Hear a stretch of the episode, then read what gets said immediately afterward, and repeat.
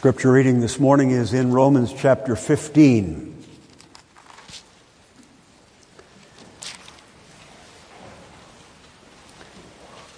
It's often the case that where a passage in a book is found is significant. It's especially so this morning. The text is in Romans 15, which is the second main section of the book of Romans, sometimes called the practical section, beginning at verse 12. I'll explain as the sermon begins why we ought not describe it that way, but our text is found in this second main section, beginning in verse chapter 12. This is the Word of God in Romans 15. We then that are strong ought to bear the infirmities of the weak and not to please ourselves. Let every one of us please his neighbor for his good to edification. For even Christ pleased not himself, but, as it is written, the reproaches of them that reproached thee fell on me. For whatsoever things were written aforetime were written for our learning, that we through patience and comfort of the Scriptures might have hope. Now, the God of patience and consolation grant you to be like minded one toward another, according to Christ Jesus, that ye may with one mind and one mouth glorify God, even the Father of our Lord Jesus Christ. Wherefore, receive ye one another, as Christ also received us to the glory of God. Now I say that Jesus Christ was a minister of the circumcision for the truth of God, to confirm the promises made unto the fathers and that the Gentiles might glorify God for his mercy. As it is written, For this cause I will confess to thee among the Gentiles and sing unto thy name. And again he saith, Rejoice ye Gentiles with his people. And again, Praise the Lord, all ye Gentiles, and laud him, all ye people. And again, Isaiah saith, There shall be a root of Jesse, and he that shall rise to reign over the Gentiles. In him shall the Gentiles trust. Now, the God of hope fill you with all joy and peace in believing, that ye may abound in hope through the power of the Holy Ghost. And I myself also am persuaded of you, my brethren, that ye also are full of goodness, filled with all knowledge, able also to admonish one another. Nevertheless, brethren, I have written the more boldly unto you in some sort, as putting you in mind because of the grace that is given to me of God, that I should be the minister of Jesus Christ to the Gentiles, ministering the gospel of God, that the offering up of the Gentiles might be acceptable, being sanctified by the Holy Ghost. I have therefore, whereof I may glory through Jesus Christ in those things which pertain to God for I will not dare to speak of any of those things which Christ hath not wrought by me to make the Gentiles obedient by word and deed, through mighty signs and wonders by the power of the Spirit of God, so that from Jerusalem and round about unto Illyricum I have fully preached the gospel of Christ. Yea, so have I strived to preach the gospel, not where Christ was named, lest I should build upon another man's foundation but as it is written, to whom he was not spoken of, they shall see, and they that have not heard shall understand. For which cause also I have been much hindered from coming to you. But now, having no more place in these parts, and having a great desire these many years to come unto you, whensoever I take my journey into Spain, I will come to you. For I trust to see you in my journey, and to be brought on my way thitherward by you, if first I may be somewhat filled with your company. But now I go unto Jerusalem to minister unto the saints. For it, hath pleased them of Macedonia and Achaia to make a certain contribution for the poor saints which are at Jerusalem. It hath pleased them verily, and their debtors they are. For if the Gentiles have been made partakers of their spiritual things, their duty is also to minister unto them in carnal things. When therefore I have performed this, and have sealed to them this fruit, I will come by you into Spain. And I am sure that when I come unto you, I shall come in the fullness of the blessing of the gospel of Christ. Now I beseech you, brethren, for the Lord Jesus Christ's sake, and for the love of the Spirit, that you strive together with me in your prayers to God for me, that I may be delivered from them that do not believe in Judea, and that my service which I have for Jerusalem may be accepted of the saints, that I may come unto you with joy by the will of God, and may with you be refreshed. Now, the God of peace be with you all. Amen. That's the reading of the chapter. The text is verse 14, where Paul says, And I myself also am persuaded of you, my brethren, that ye also are full of goodness, filled with all knowledge, able also to admonish one another. Let me read that one more time because it's not a familiar verse, but it's a very important verse. I myself am persuaded of you, my brethren, that ye also are full of goodness, filled with all knowledge, able also to admonish one another. As I indicated, this verse is found in the second main section of the book of Romans, the first section being 1 through 11, what sometimes is called the doctrinal foundation of the book. And then the second section being 12 through 16, which is sometimes described as the practical application of the book. And sometimes by that distinction between doctrinal and practical, this important section is diminished in importance. And we esteem the doctrinal as very important and the practical as perhaps needed, but perhaps not. And that's to diminish this second part of the book of Romans. If we would instead look at this book of Romans in this term, that what God has done for us in Christ, that's the first section, He also does in us by the Spirit of Christ. Or to use a different template, the God who has justified us by Jesus Christ, and that's the subject of the first part of the book of Romans justification. The God who justifies us by Jesus Christ also sanctifies us in Jesus Christ.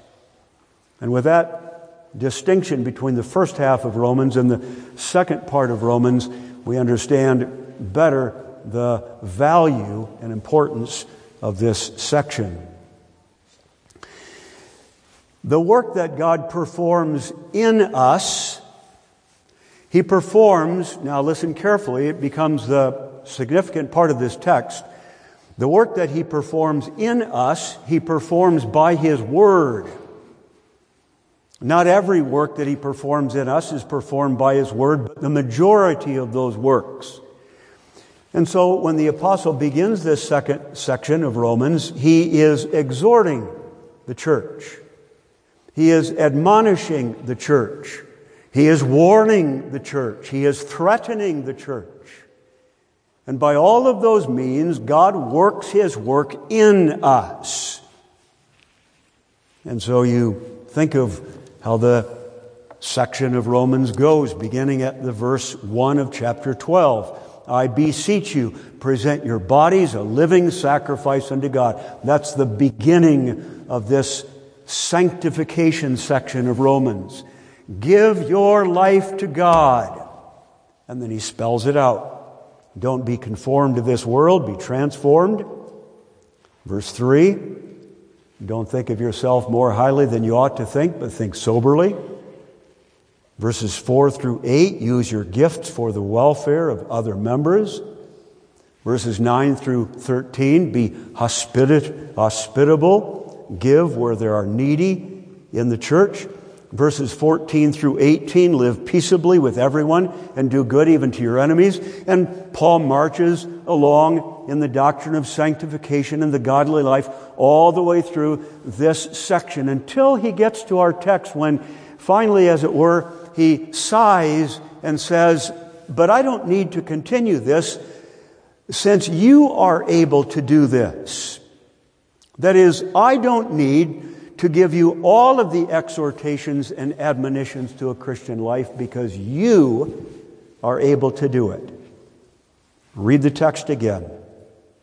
I am persuaded of you, my brethren, that you also are full of goodness, filled with knowledge, able to admonish one another.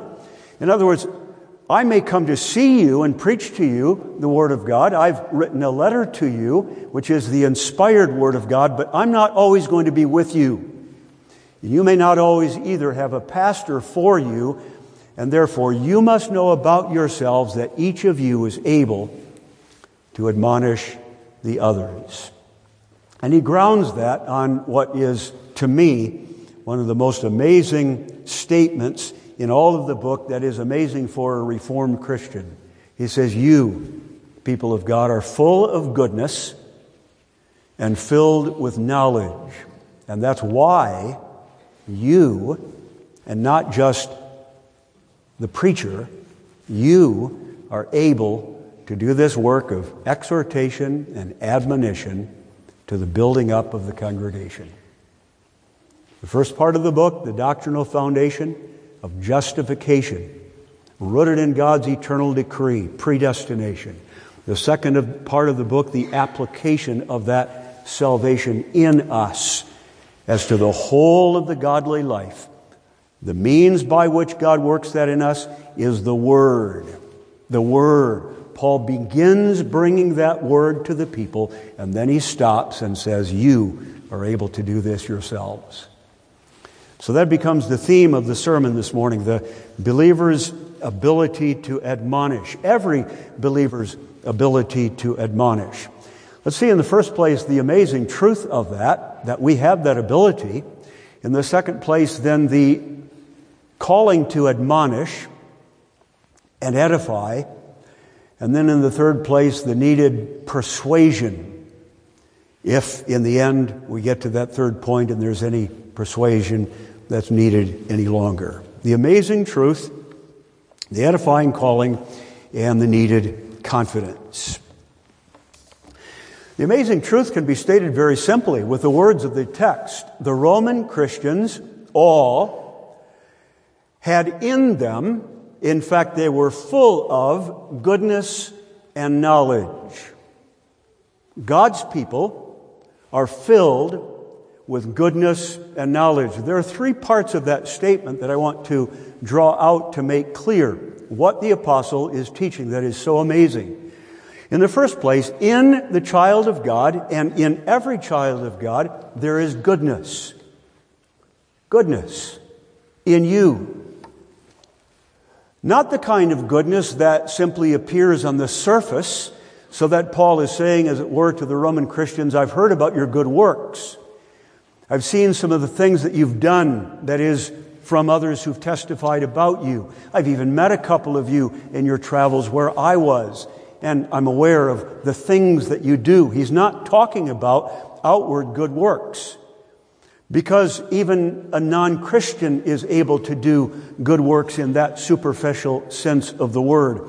And besides that, the apostle, as we know, had not met yet these Roman Christians and would not be able to make such a blanket statement about all of them. He doesn't mean you are full of good works. He says you are full of goodness. I'm talking about your character, I'm talking about your disposition. I'm talking about the kindness that lies behind your kind deeds and the grace that's in you that lies behind your gracious activity. You are full of goodness. Goodness. He's talking about their character, their qualities, and their disposition. Now let that sink in for a moment. In the child of God is truth. In the child of God is righteousness. In the child of God is love and the fear of God and wisdom and humility and a desire to bless and grace. And then the apostle says, and this is still the first item of the three in that main statement in the child of God is knowledge.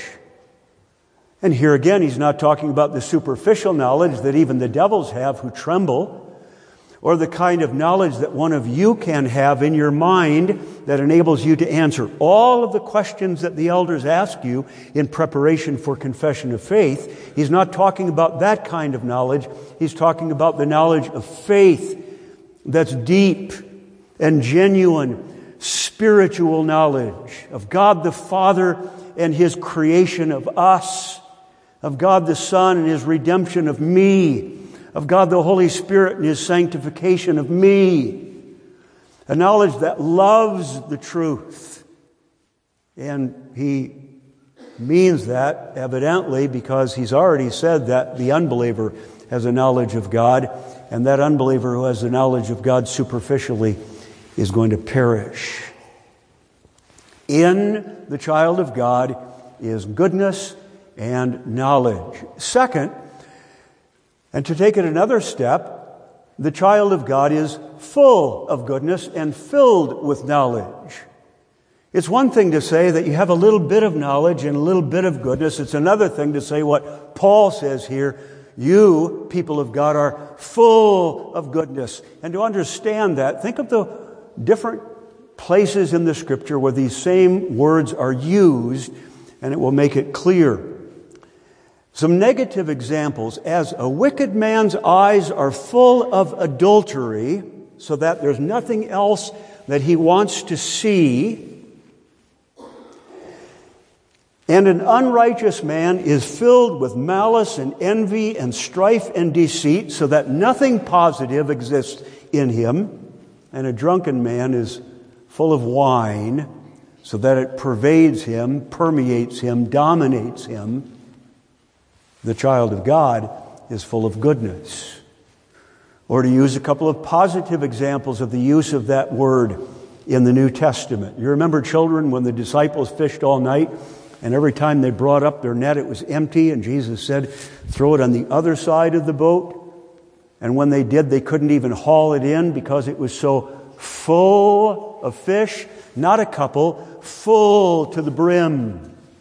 That's the word that's used to describe our relationship to goodness, full of goodness. Or as a vessel is filled with vinegar, so the New Testament says. So the child of God is filled and full of goodness. Or the word that's used to describe knowledge is a little bit different, very similar, but now emphasizing spread as Jerusalem was filled with the knowledge of Jesus, so you couldn't go here, there, or anywhere without people knowing that Jesus had taught what he did.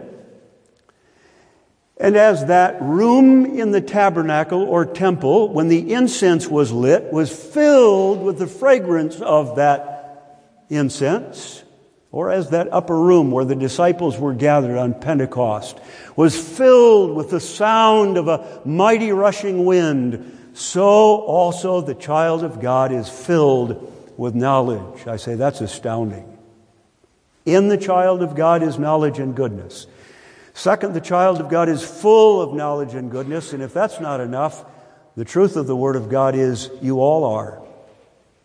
Every child of God is described here. Not just a few select members, but all of them. The members and the office bearers the women and the men, the children and the adults, the new members and the old timers. Remember how the apostle is speaking to a newly formed church in Rome. It may well be that even the newly elected elders are tempted to say, No, not us, just the ministers. And the apostle Paul says to them, No, you too. And it may be that some of the women may feel inferior and think that's not a description of us, just of the men. And Paul points to the women and says, No, you too. And maybe the children say, Well, this is a description of our parents, but not of us. And Paul says, No, you too. And perhaps there's a new member in the congregation who says, I didn't grow up in the church. This doesn't describe me, describes the old timers. Paul says to them, No, you also. And to underline that truth remember who's saying this. The Apostle Paul trained all of his life at the feet of Gamaliel, the most learned doctor in Judaism at that time. And then the Apostle Paul, who spent three years personally with the Lord Jesus, being trained to be an apostle. The Apostle Paul, the most capable of all the apostles that ever lived, he said to the church, Though I have my gifts, so do you. You are full of goodness and filled with knowledge. I say that's an amazing truth. That's a surprising truth. It might not be surprising if I would say that in an Arminian church or a Pelagian church, because Arminians and Pelagians look at all men and say naturally they're good. We're good people, all. Everybody has goodness in him. But in a Reformed church where we teach the doctrine of depravity and emphasize the doctrine of total depravity, this becomes a surprising truth and teaching. Good, you say? Who's listening to this professor preach to us? Doesn't he know we are a Reformed church? And doesn't he know that the Reformed churches hold to the doctrine of depravity? And that it's the first in our memorizing of the five points of Calvinism? Is he denying something fundamental of the Reformed faith? Are we not supposed instead to teach the depravity of man, the corruption of our nature, the inability for us to do good because we don't have any good in us. Well, the question is put not to me as your preacher this morning, but to the Spirit of Jesus Christ who gave Paul to say this. I'm persuaded of you that you are full of goodness and filled with knowledge. And then if you would ask Paul, Paul, have you not in the first part of this letter, the doctrinal foundation, describe natural man as depraved and only depraved in such a way that, quoting the Psalms, you said, The poison of asps is under his lips, and his mouth is full of corruption, and that there's no one that does good, no, not one. And in fact, Paul, after that, did you not even confess about yourself in Romans 7? I know that in me, that is in my flesh, dwells no good thing. Now are you contradicting yourself when you come in this second section of the book and say that I'm persuaded of you, that you are full of goodness and filled with knowledge? How can you say that about us? And here's where the sermon is very important to listen carefully. What the apostle is saying here, he says with the form of a verb that emphasizes that, number one, what we are now is not what we used to be. What we are now is the result of something that happened in the past and what happened in the past was not something that we did to ourselves, but someone else did to us. What we are now is not what we used to be. What we are now is the result of something that happened to us in the past, and what happened to us in the past is not our doing, but someone else's doing. That's the perfect passive tense. You all ought to be interested in English grammar. The form of the verb here in the Greek teaches that. That we're different now than what we used to be. What we are now is because something happened to us. And what happened to us was not our doing, but someone else's doing. And it's the simple gospel truth that Christ came to us. Christ filled us. Christ dominates us. And if the Lord Jesus Christ is the goodness and knowledge of God, and Christ is in us, it's not surprising that the apostle says that you are full of goodness and filled with knowledge because of Christ in us. It's the simple doctrine of regeneration.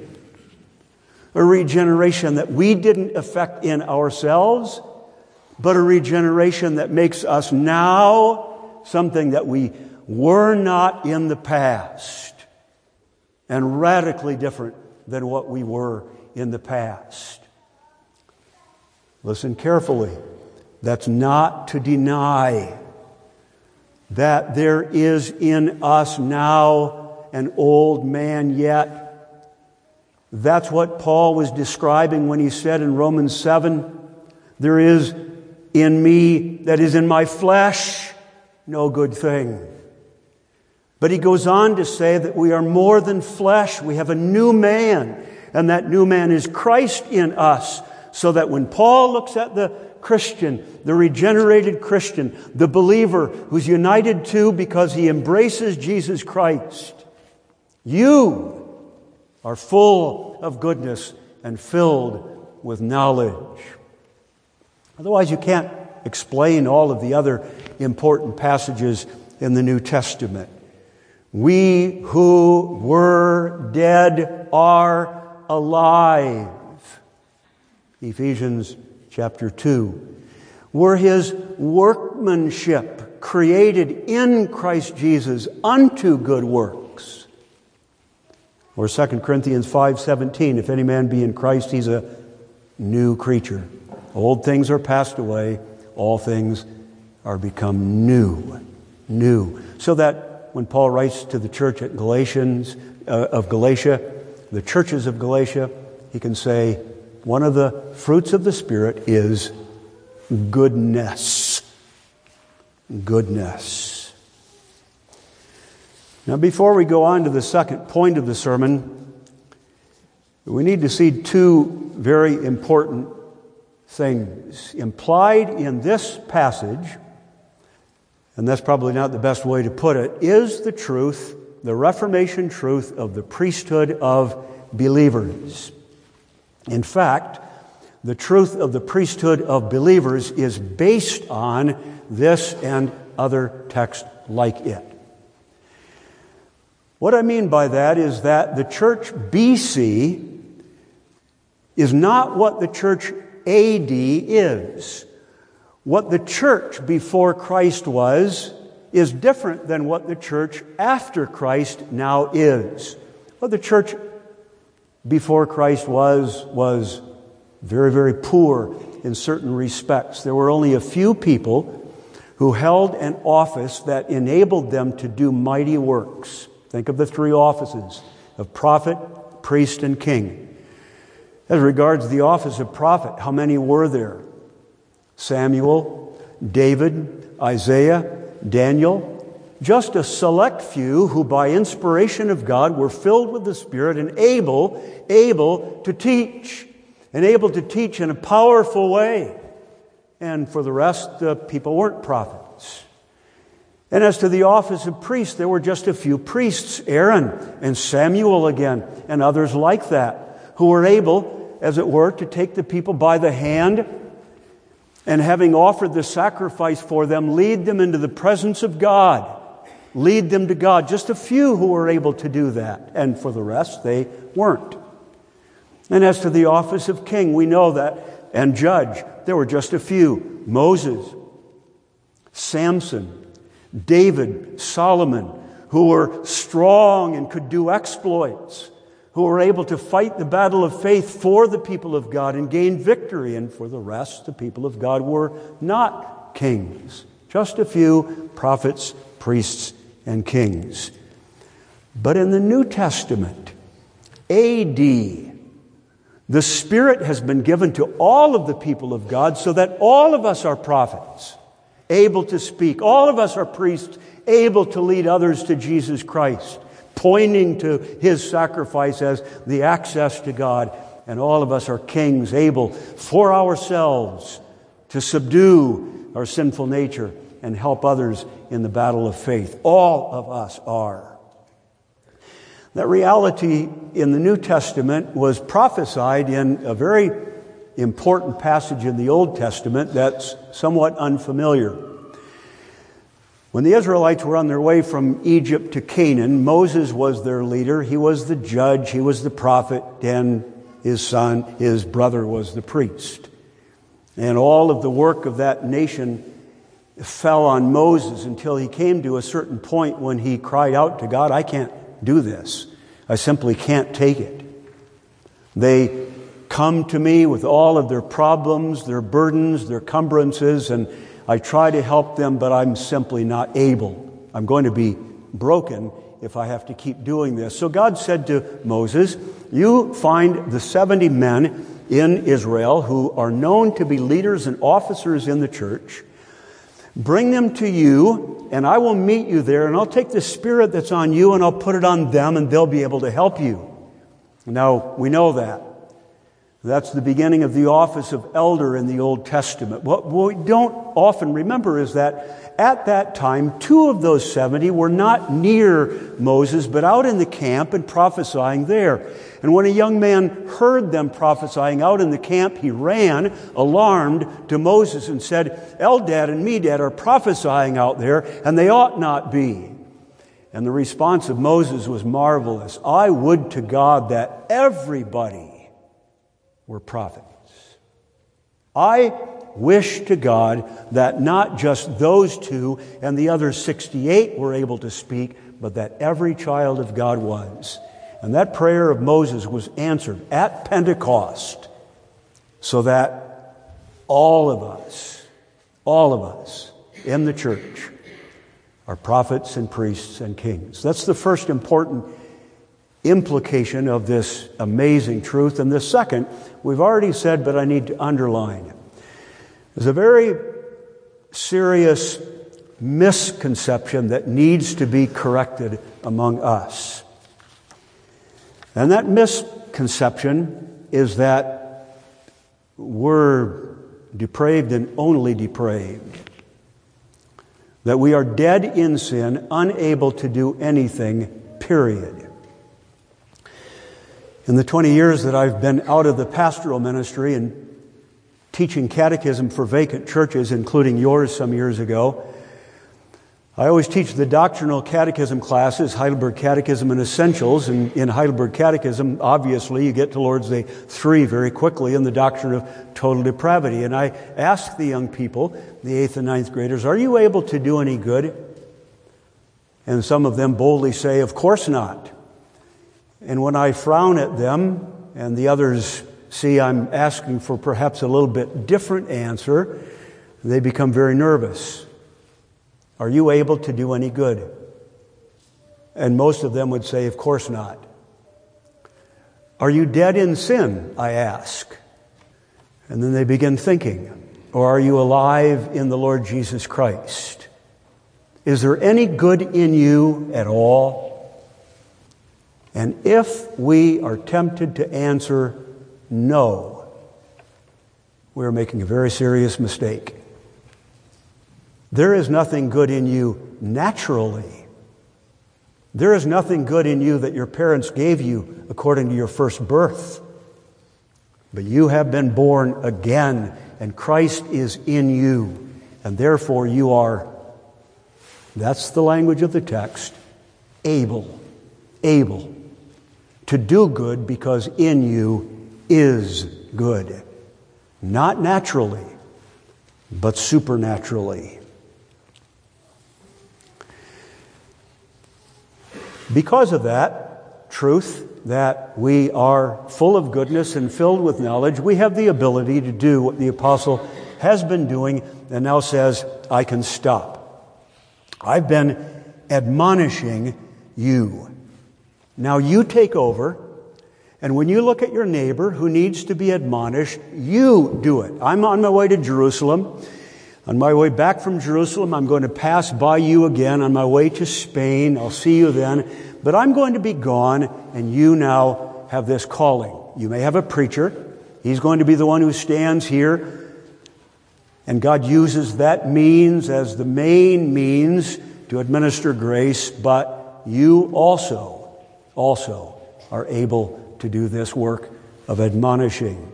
Now, that word admonish in Scripture can mean two very different things, not essentially different, but quite different nevertheless. The word admonish can mean something very narrow, and then it's negative. And it can mean something very broad, and then it includes some positive things. And you all understand the narrow negative explanation of that word, where the one who admonishes wags his finger at someone who's sinning. And that's how we use that word in English too rebuke. 1 Corinthians 10 11.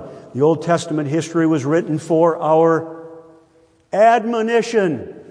They committed fornication. Don't you? They lusted after other gods and the flesh of Egypt. Don't you? Admonition. The Old Testament was written for. Or Titus 3:10, reject the heretic after the first and second admonition. The heretic teaches heresy. Rebuke him, warn him. That's negative. That's important. That's what admonition means. 1 Corinthians 4:14, Paul does not shame them, but he does warn them 1 Thessalonians 5:14, the unruly must be warned. And so if you read Romans 12 through 15, you'll find that in this section there are also some of those warnings. Very serious, sharp, stern warnings. And you, not as office bearers, but as members, you, women, as well as men, and children, as well as adults, and new members as well as old members, you, you have the ability and the calling to admonish others in the congregation in that respect. When a brother errs, walks in sin, and you know it, then it's your calling to speak to him or her. If you know someone's given to wine, don't think of all of the other people who ought to be talking to him or her. You are full of goodness and filled with knowledge, able also to admonish him or her. Matthew 18 makes that plain. We ought not question this at all. If a brother sins against you, then it's your calling to tell him his sin.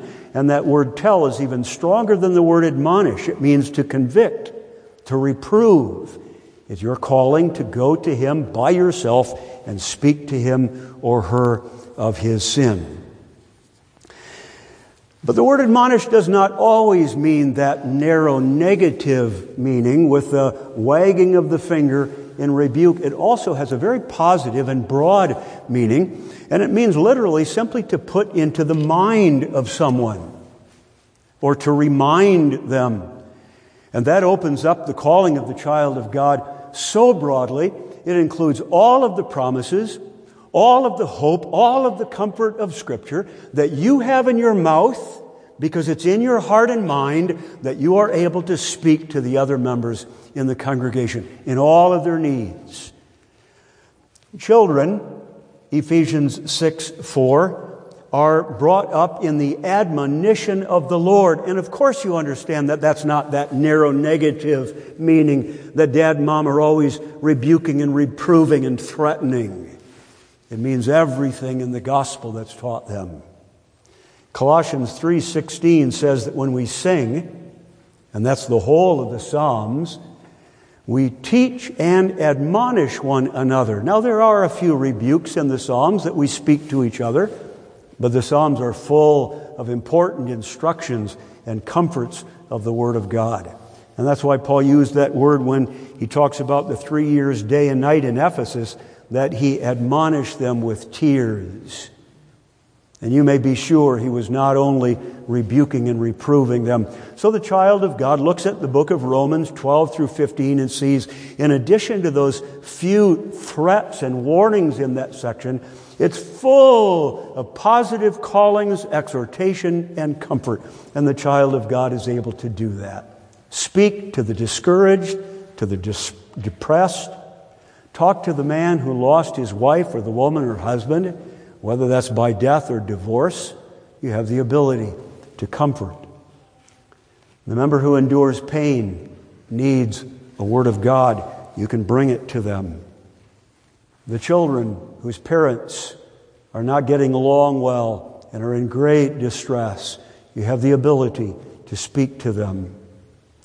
And every one of you is able and now the sermon becomes very practical and begins with the office bearers because though you might say the application isn't for them, it's for everyone else, the persuasion that Paul speaks of in his own heart needs to go to the elders and deacons too.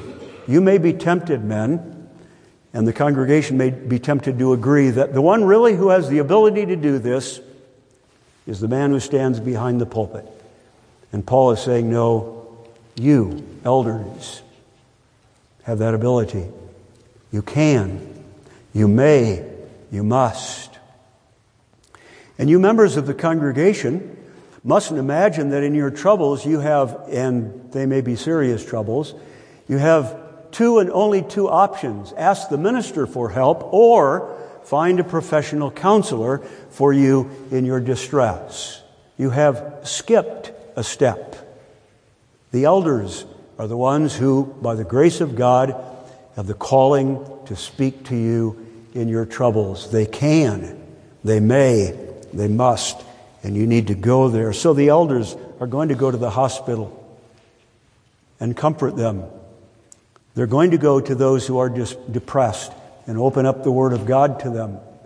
They're going to speak to those that are wayward and impenitent in their sin and warn them and call them and threaten them because the elders are going to serve in their office as kings who are also prophets who speak and priests who lead the people of God to Christ. The elders do all of that work. Don't ever dismiss the importance of elders. And then fathers. I suppose today, after you eat your Sunday dinner, you're going to engage in your practice of leading in family devotions and you will open the Word of God. And as a prophet, you will read that Word of God, and then you may be tempted simply to close that Word of God and pray. But the exhortation of the Scripture to you today is leave it open. And apply that Word of God to your wife in comfort and help for her and encouragement for her, and to your children and if you have grandchildren, to them. I'm persuaded of you, my brothers, brothers, that you are able to do that because you are full of goodness and filled with knowledge. Your wife knows that, who has children, because that's her full time calling. She leads the little ones to Jesus.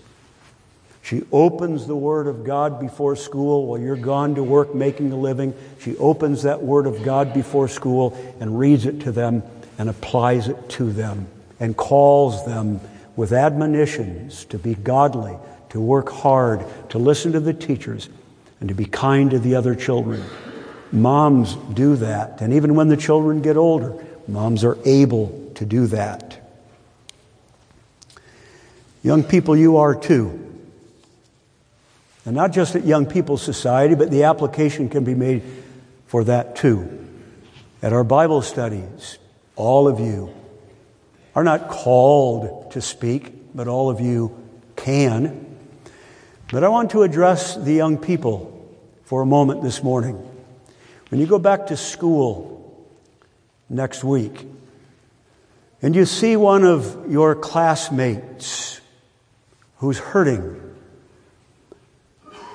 because their parents are not together anymore just think for a moment what that would feel like for you.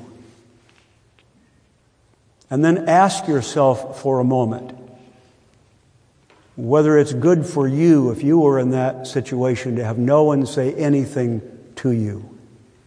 And what a blessing it may be to you to have somebody speak to you, a friend. Young people, that closed circle that you live in, open it up and go to that young man or young woman and embrace them and speak to them the word of comfort of the gospel. Or that young person who's depressed, maybe because of a broken home, maybe because of something else. And in that depression reacts in a way that makes you say, I don't want to talk to them. Just remember, that's probably a signal that they need more than ever that you say something to them, speak to them. You have the ability to do that. Young people, you know of a, another young person in school who's doing things he ought not, or she, with regard to the internet or alcohol. You have the ability, you have the calling to speak. I'm persuaded of you, young people, that you are full of goodness and filled with knowledge, able to admonish your classmates in school. You're all prophets, you're all priests, and you're all kings. Now, a couple of things very important by way of reminder. What comes out of your mouth when you do that must be what is in you through Jesus Christ. What fills you? The knowledge of God and Jesus Christ from His Word. The goodness of God in Jesus Christ. What fills you must come out of you. It's not what you think they need to hear you speak to them. It's what Christ thinks they need to hear that you speak to them. So whether you open your Bible with them or simply have a verse in your mind that you've memorized, that you speak to them, bring them the gospel of our Lord Jesus Christ. Christ died for us. He rose again for us. He returned again to us and lives in us, and we're all able to do what God calls us to do by that grace. Speak to them what is in you and nothing more, just as you hold me and everyone who stands behind this pulpit to the standard of what the man in the consistory room said before we came in here. God, don't let him speak his opinion. And I'm very thankful for that prayer every time it's prayed. Let him speak thy word. So pray with regard to your speaking to your friends and neighbors and acquaintances. Maybe that raises some questions. And one of the questions would be Does that mean that automatically everyone is able to do this? And that would be a mistake, too, to imagine that anyone, just because he's a confessing believer, is able. No, implied here is all catechetical instruction. Implied here is listening to sermons. Implied here is personal devotions and family worship, by which we are filled with goodness and full of knowledge of the Lord Jesus Christ. Implied here is not that everyone is automatically able to do this, but is able to do this as they are living in the church. Maybe you say, does this not diminish the importance of the special offices? If you say that this man behind the pulpit is able to speak the Word of God as a means of grace, and all of us are able to speak the Word of God as a means of grace, why the special offices? And that's a good question. It's a very important question. There's always the danger of dis- diminishing the importance of the special offices with the truth of the office of all believers. You mustn't do that and say that we don't need missionaries because everybody's a missionary. We don't need preachers because everybody is able to speak the Word of God. You mustn't do that. The Word of God makes clear there are special offices of minister and elder and deacon. But there's another mistake, and that is that we forget that in addition to the special offices, there are also these offices. Perhaps you ask, well, if everyone is able to give counsel to people in trouble, are unqualified people going to think that they're more qualified than they are? And are unqualified people going to give damaging counsel? Well, no, because those who are qualified by the Spirit of Christ in them will know their limits and will direct you to the minister or to the elders and the elders to others if they are aware of that. No, we need qualified, specialized ministers and elders and others too. We may use counselors. We ought to at times.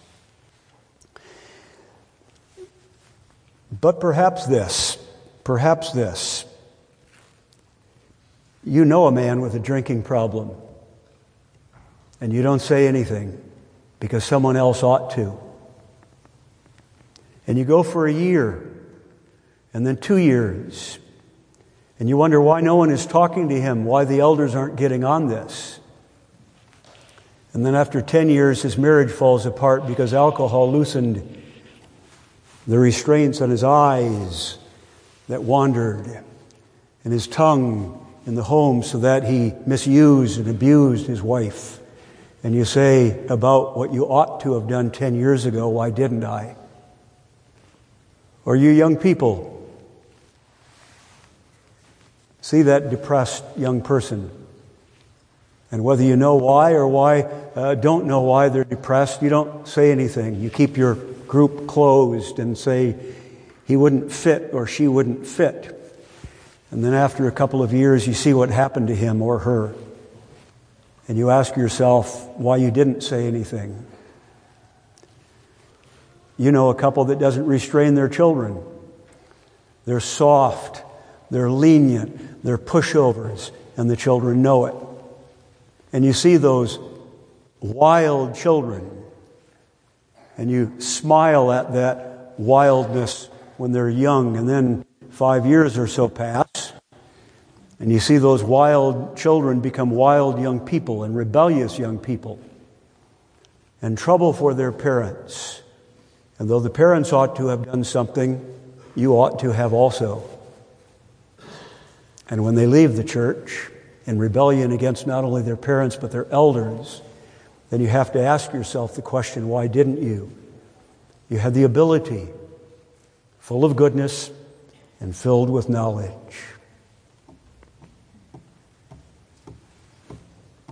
Wouldn't it be a wonderful thing if everyone embraced this truth? The men and the women and the young people and the children, that we all embrace this truth. Let me just point out one of those. There are Miriams among us, women, Deborahs and Lydias and Phoebes and Hannahs and Marys and Priscillas and Marthas and Dorcases. How many women aren't out there who probably don't heart, uh, hanker after being in the pulpit, but realize that they have gifts, and the elders and deacons are not asking them to use their gifts in special ways? We ought to do that. Take into the number. Today, too, women who are mature, experienced, godly, to help the elders do and the deacons do what the elders and deacons simply can't do because they're men. I'm persuaded of you, my brethren, Paul says. And I imagine him saying this to the church at Corinth because he knew the nature of God's people. He knew the natural tendency of us to lack confidence. Me? compared to you, Paul? No, you just do it, Paul. You, just do it. You were trained in the Old Testament all your life. You spent three years with, you do it, Paul. And that's where Paul comes and says, I'm persuaded of you. I know your doubts and hesitations. I'm persuaded of you. So don't doubt, people of God. Take up this work, shall we? All of us. Let's be bold by the Spirit of God Let's be qualified more and more. And if you need to know, I often find, even as a trained seminary professor and pastor for 40 years now, I find, and you think I ought to be the one most able to do this, I often find that the word I bring to people and their needs is the very word that God gave me that morning in my own personal worship. And if that's true for me, it can be true for you too. I'm persuaded of you, my brothers and sisters, and children and young people, that you are able and that God will use you for the good of all of the other members to bring Christ to them. Amen. Our Father which art in heaven, we thank thee for thy word. May we know the Lord Jesus Christ not only for us, but in us. May we embrace the truth that there is for us righteousness imputed. And may we also embrace the truth that there is for us holiness imparted so that we are able to know and speak and act in a way that is useful for thy church. Now send us home with thy blessing, O God. Forgive our sins of speaking and of hearing. For Jesus' sake we pray. Amen.